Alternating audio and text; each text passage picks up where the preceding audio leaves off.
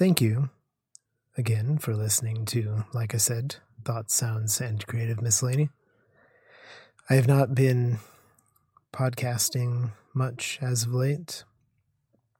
I think this is only the second time I've recorded a podcast in the last week, but I hope to start doing them more or less daily again soon as uh, I finished getting things planted in the garden and doing a lot of outdoor work this time of year and needing some extra rest in the evenings to recover from it. So the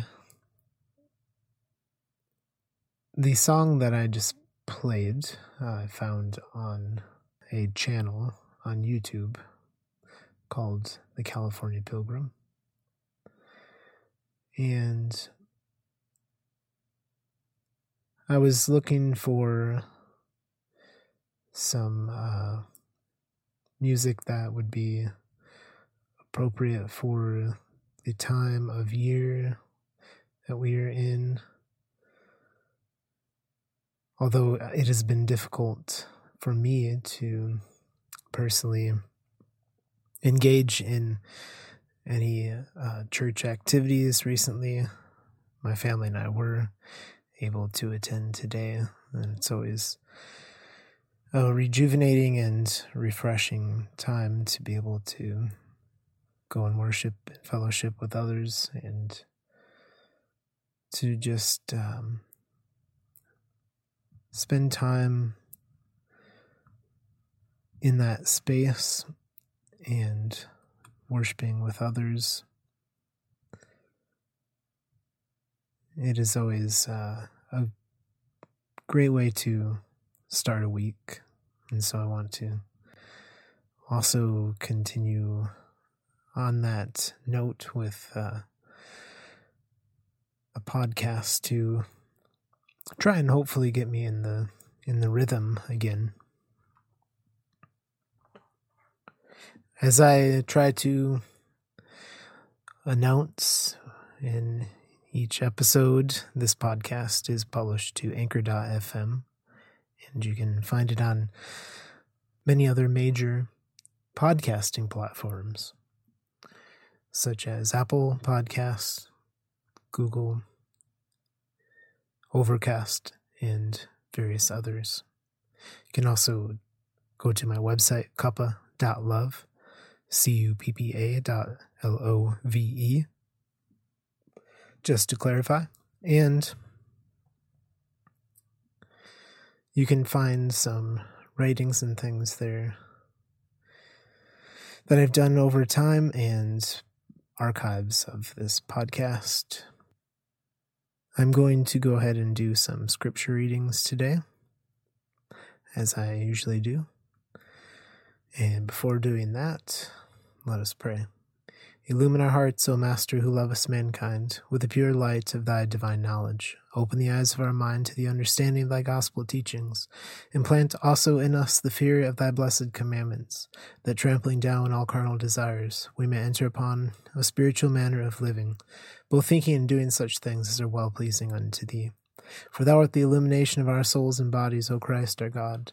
And unto thee we ascribe glory, together with thy Father, who is from everlasting, and thine all holy, good, and life creating Spirit, now and ever, and unto the ages of ages. Amen. The first reading today is from the Gospel of Luke, chapter 24, verses 1 through 12. Now, on the first day of the week, very early in the morning, they, and certain other women with them came to the tomb bringing the spices which they had prepared. But they found the stone rolled away from the tomb. Then they went in and did not find the body of the Lord Jesus.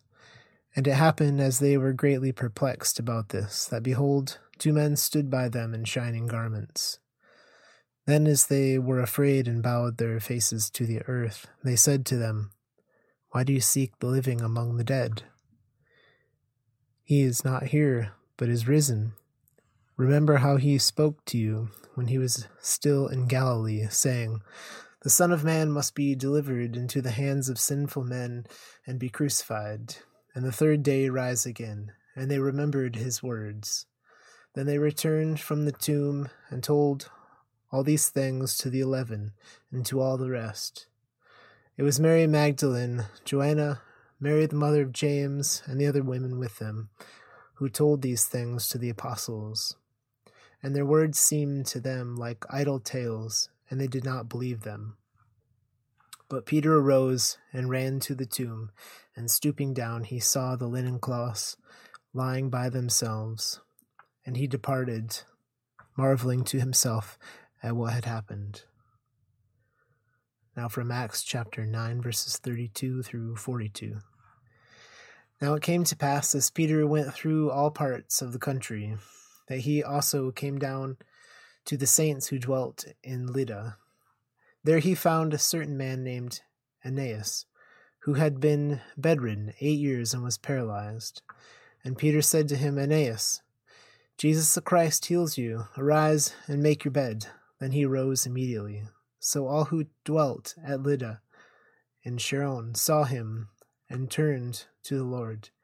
At Joppa there was a certain disciple named Tabitha, which is translated Dorcas.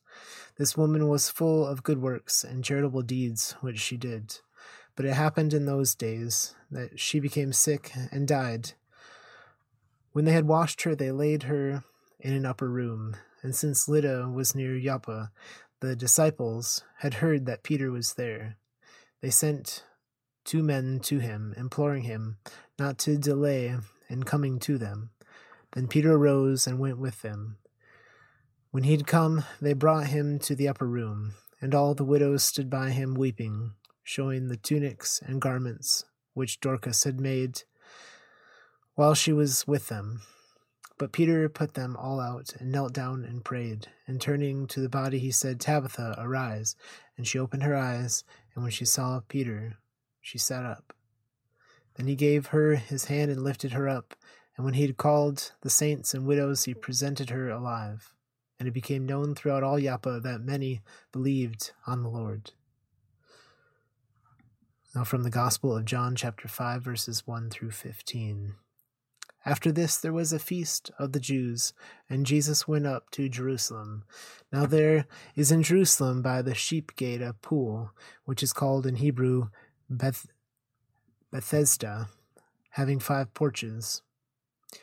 In these lay a great multitude of sick people, blind, lame, paralyzed, waiting for the moving of the water.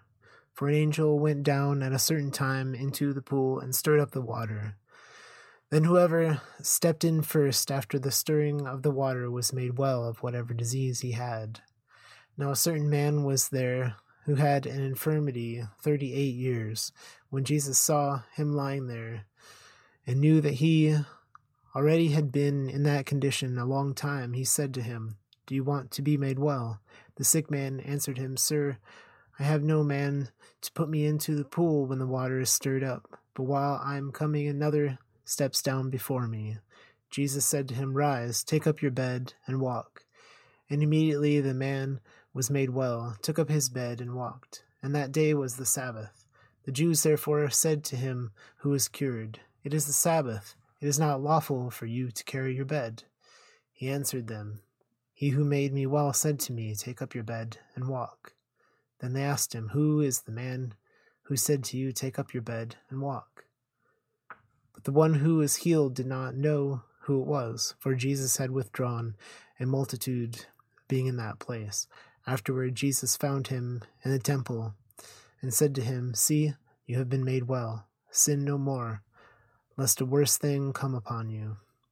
The man departed and told the Jews that it was Jesus who had made him well. Glory to